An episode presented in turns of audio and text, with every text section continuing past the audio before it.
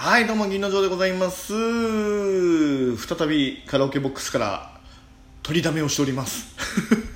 言わんでも別にいいよね。言わんでもいいけどなんかちょっとね言ってしまうね、あの気持ちになってしまったのでちょっと言ってみました。なんかやっぱね、あの部屋でこう少しボリュームを下げて話す時よりもこういろいろ喋れていいよね。こういうとこね、えー、謎のこのちょっと部屋が広いだけにこう残響音がちょっとねエコーがついてる気もしますけれども、さて、えー、銀ラジトークさんかいめさんかいめデビューのさんかいめ、もう本当に一番ややこしいやつです。はいえーね、あ今回あのせっかく何を話そうかなっていうふうに、ね、あの思ったんですけれども、あの運営さんがね、あのー、いろいろと、あのー、テーマトークのテーマを出してるっていうのを最近ちょっと見たので、あのー、それに沿ってやってみる放送もやってみようかななんて思っております。えーとーテーマがですね、何でしたっけ、私が私はこれにキュンとした私はこれにキュンとした。いやーキュンとしてますか皆さん。僕最近キュンとしたところはねあんまない気がするな。あれですね、僕はあのー、まあまあ、あの食べることもすごい好きなんですけれども、まあ、お腹が空いてどうしようもないどうしようもないっていう時にお腹空いてどうしようもないっていう時にあーこれうまそうってなった時にはあのー胸がキュンとくる感じではなくて腹がキュンとするって、腹キュンっていう言葉を僕よく使うんですけども、あのー、最近の腹キュンフードはね腹キュンフード腹キュンフード最近食べたのはあれですね、お好み焼きですね。あのー、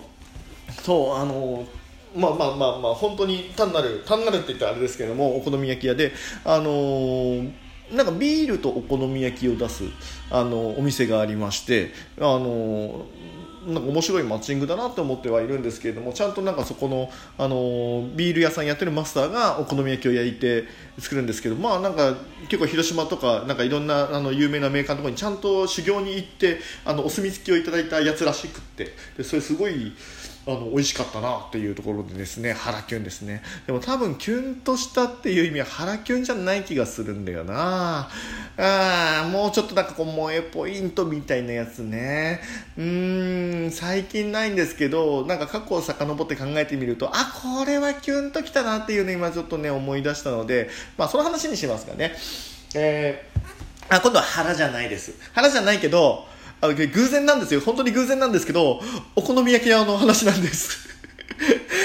あのあの正確に言うとお好み焼き屋じゃなくてあのネギ焼きのお店だったんですけど、あの僕がですね、まあ、随分本当に何年も前かなじゅうねん以上前かな、あのお仕事で出張で大阪に行ったんですね。で僕実は大阪に行ったことが全然あのプライベートで全然なくって、その日が生まれて初めて大阪に行った日でした。であのちょっと早めに行ったんでそのいろいろお仕事をする、まあ、前乗りってやつですね、前の日の夕方ぐらいに着いて、であのホテルに泊まって翌日から仕事しましょうみたいな感じだったんで、まあ、夜がフリーの時間だったんですね。でまあ大阪って言ったらやっぱりこんなもんやんってなるじゃないですか。もう絶対本場のたこ焼きとかお好み焼きとか食べてやろうって思ったんで、まあいろいろ調べて、あこの店は有名店だしここは食べてみたいとかってあった中にネギ焼きってなかなか東京で僕食べたことないなと思って、よしこの店に行こうって言ってえっと十荘でしたっけね、あの大阪の駅あの漢数字でじゅうさんって書くところ、あそこになんか美味しいネギ焼き屋さんがあるって言って、でそこに行きまして、で幸いなことにその並ぶこともなくちょうどいいタイミングで中に入って、で中に入るともうカウンターオールカウンターみたいな感じだったのかな、ちょっと本当に昔の記憶なんでうろ覚えなんですけど、鉄板がこうカウンターにわーってあって真ん中でおかみさんが焼いてて、でお客さんがその鉄板越しのカウンターのところにこう座って食べるみたいな感じで、おおこれが鉄板焼きのメッカみたいなところだなみたいな感じがあってですね、なかなかこういう店来ないなと思ってでネギ焼きを注文しまして、すんごいのぶっといネギとかなんかすごい真っ青なあんま見たことないようなネギがうわーって入ってるやつをいただいて、まあそれがめちゃくちゃうまかった。まあこれもある意味腹キュンでしたけど、あの腹キュンの話はもうや や, ややこしいからちょっとね腹キュンやめてきますね。あのそれで、えー、まあ本当に美味しくって、で多分和服を着てるおかみさん見た感じよん、ごじゅう代ぐらいかなもしかしたらもうちょっと若いかなぐらいな、あの多分名物おかみさんみたいな人がこう切り盛りしてて、あーなんかチャキチャキしてるなと思うけども、僕本当に関西とか全然行ったことがなかったんで、あーなんか雰囲気やっぱ大阪感あるわみたいな感じになって、もう完全にあのおのぼりさんというか、まあ、東京に来た人が結構おのぼりさんって言うんですけども、逆おのぼりさんというか、うわ大阪ってこんななんだっていう、その雰囲気がめちゃくちゃ面白くてですね、あなんか大阪来たわ、実感湧いたわって感じだったんですけど、でまあ食べ終わりましてごちそうさまって言って、でまあ外出るんですけど、そのおかみさんが、まあ、その時お客さんがちょっと少なかったのかな、あの時間があったからかもしれないんですけれども、あのー、お店の前まで出てくれて、あすごい人情の街だすごいと思って、でその時にあのーあの大阪だとやっぱり毎度おおきにとかそういう言葉とかって、あこれだっていう感じがあったんだけど、その時のねおかみさんの言葉、そうこれが僕の、あのー、キュンときたところなんですけど、あのー、毎度おおきにみたいな明るい感じじゃなくて、あのちょっと物腰柔らかな感じでありがとうって言ってくれたんですね。そのありがとうのこのイントネーション、あなんかこれにキュンときた感じが、いわゆる方言萌えってやつですかね。ありがとうってなんかこの柔らかい感じ、大阪っていうともう少しなんかきついかなって勝手にね、えー、思ってたんだけど、あんな物腰柔らかにそういうこと、そういう言葉をねかけてくれたんで、もうなんかね、ああなんかやっぱりこれ人情オブ人情の街なんだな大阪みたいなね、そういう気持ちになったなっていうことを、えー、もう十何年も前だから、まあ、僕の中でその大阪という場所に対するファーストインプレッションですよね。第一印象がそのありがとうだったわけで、でまあ、その後ね、あのー、ホテルに泊まってお仕事したりとか、他の、あのー、せっかくだからって言ってこう難波とかね、あのお好み焼きとか、ああやっぱり大阪は大阪こんな感じなんだ、恵比寿橋とか行って、うわ見たことあるわこの景色なんてね思ったりもしたんですけれども、まあなんかね、まあ、なんかそこの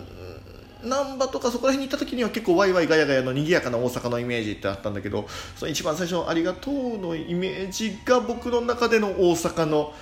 そのキュンとくる街、大阪のですねイメージだなっていうふうにちょっと思った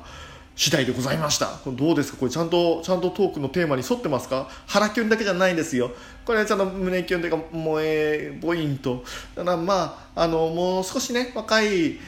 女の子だったらね、もっと可愛さが違ったのかもしれないなと思いつつも、でもそのおかみさんも年の割にはつったらごめんなさいですよね。年の割にはじゃなくて、もうその年相応のそのなんかいい感じのキュンさがあったかなというふうにね、はい、僕は誰に対してフォローしてるんでしょうはい、というわけで、えー、銀ラジトークさんかいめはあの運営コミュニティのテーマにのって、私はこれにキュンときたで合ってます？はい、あとでちゃんとあのタグは間違えないように、はい、書いてきます。はいはい、こういうところでちょっと乗ってのテーマポと、えー、テーマと噛んじゃいかん、ここで噛むなはい、えー、はい、テーマトークとさせていただきました。はい、えー、銀ラジトークさんかいめこんな感じでしたけれども、いかがだったでしょうか。えー、こう ケーオーユー の、えー、アプリの方、そして、えー、Twitter の方でも、えー、皆様のコメント感想などなど、えー、いただけますと大変幸いです。あと、えー、ラジオトーカーの方もね結構聞いたりとか Twitter とかでねあのチェックしていただいているところもあるっぽくて、本当にありがとうと思うんですけども、えー、じゃあ私のも俺のも聞いてくれよみたいなのがあれば連絡いただければですね、あの聞きに行きます。なんかすごいよね、あの前に比べてラジオトークの量が増えてきてるんでね、えー、おすすめがどれがあのいいのか、どれを聞けばいいのかっていうのがちょっと分からなくなってきてるところもあるので、あの、まあ、自分の聞きたまえとかそういう人も含めてね、あの教えていただけると大変参考になります。よろしくお願いします。というわけで、えー、銀の城の、えー、銀ラジトークさんかいめこんな感じでいかがだったでしょうか。また、えー、次のトークでお会いしましょう。それでは銀の城でした。